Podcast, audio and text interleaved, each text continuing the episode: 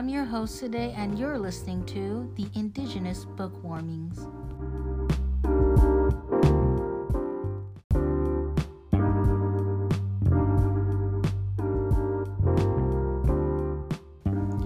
Today, we have a special guest with us today, Drew Hayden Taylor, discussing how one small change or occurrence in one's life can have a big impact on them for the long run.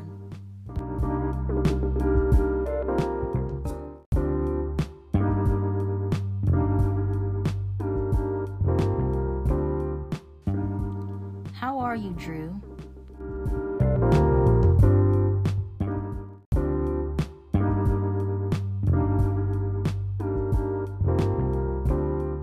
Pretty good, actually. I woke up this morning, had my cup of coffee, and then headed to this podcast.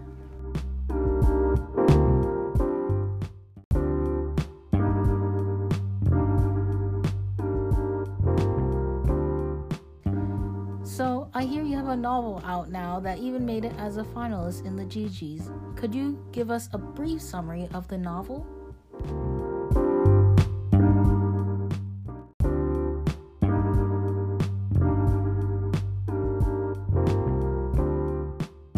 Well, in the novel Motorcycles and Sweetgrass, we're introduced to John, who's somewhat of a mystery to spice up their lives. Um, and by they, especially that of the main female protagonist, Maggie, uh, he shows up in their small community, Otter Lake, driving a motorcycle and showing them the fun in life, whether they like it or not.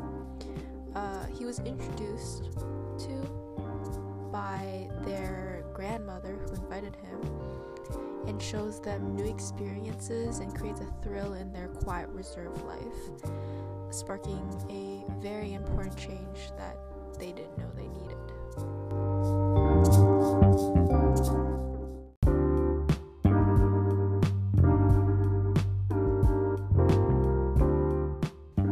Oh, so it's like a romance book?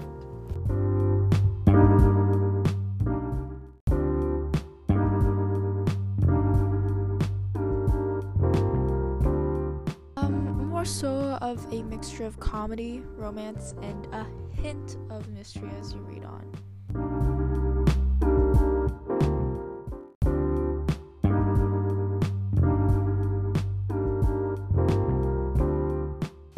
Hmm, that sounds like an interesting read. But how does the mystery play out in this story?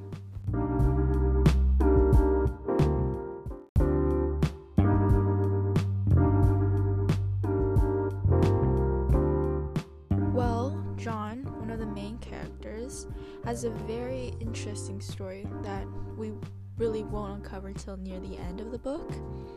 Uh, since I'll tell you at the very least, the book takes many unexpected turns as we learn more about him, uh, his past, his story, and who he really is.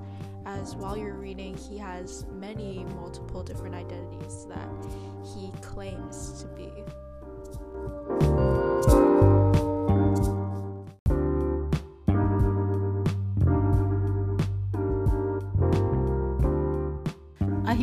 Your books mainly on comedy, which is amazing, as it always seems to keep me entertained whenever I pick up your books. Is there a specific reason to why you stick to comedy so often?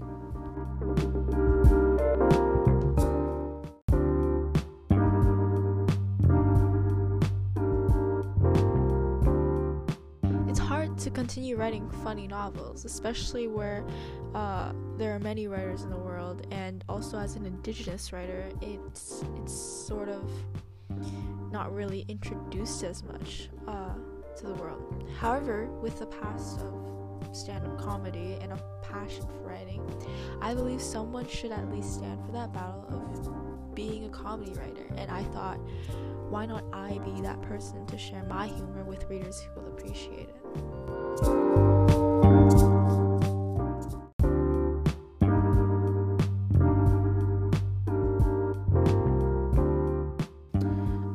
Course, and as you're now very well known for being an accomplished Indigenous writer, how do you feel like you succeeded in your storytelling and your career?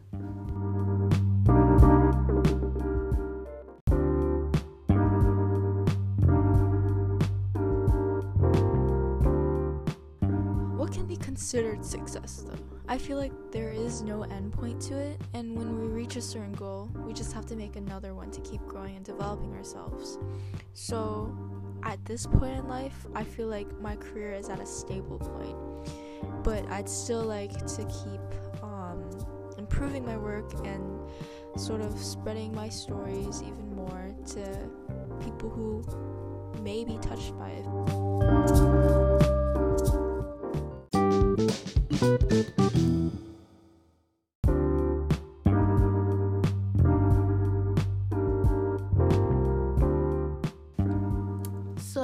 how would you think Maggie has developed in her personal life and work life after meeting John?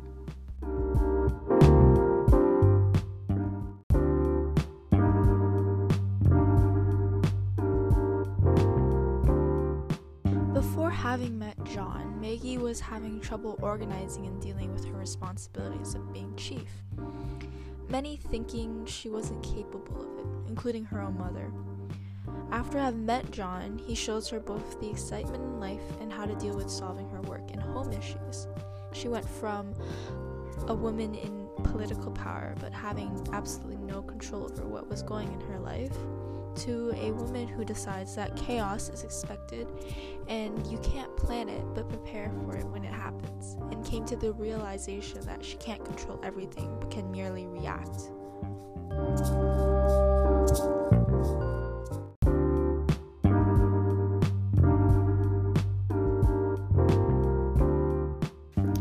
Yeah, I'm sure Maggie having all these changes and occurrences in her life would ultimately affect those in the reserve, as well as seeing how John really makes an entrance to their community with his motorcycle and, well, being unknown or rather a stranger in a place where everyone knows each other.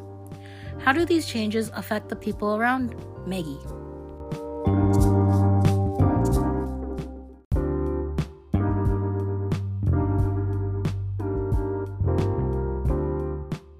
Those around her come together and form a bond because of this man. Virgil brings his uncle Wayne, who left home, back, and started to have a big curiosity in who this man really was. That it drove him into his own motivation to try in school, which was a big obstacle for him to overcome for his mother. As for Dakota, she also developed quite a bit, considering her lack of exposure to indigenous cultures. Later, finding out about John, her obsession ultimately had her researching and trying to learn more about her own culture despite her parents' disapproval.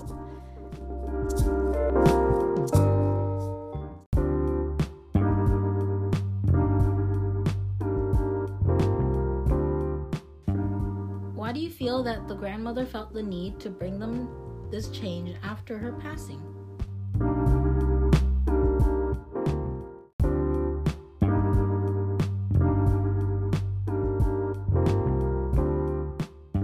The story, we're shown of an indigenous family and their own struggles dealing with losses and absences of parents due to work, struggles with personal identity, and raising a family single handedly. The grandmother, Lillian, felt the need to intrude in their life to create meaning and purpose for them to live a genuinely great life, even after her passing, so she knows they'll be fine without her present.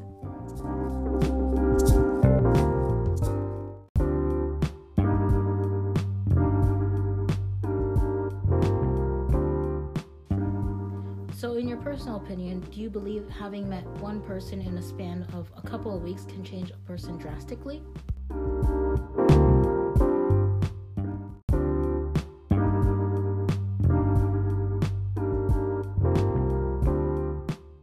I believe that rather than just a person, it's the events or moments they create that can make change in someone's life and impact them in many ways. Imagine one single thing or occurrence never happening in your life. You could possibly be living a completely different life, maybe even being a completely different person.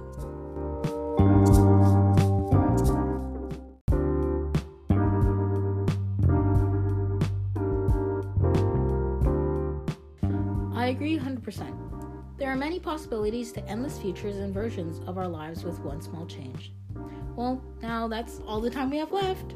If any of you are interested in Motorcycles and Sweetgrass, links to the book are down in the description below. Thank you, Drew, for coming in today to talk about your novel.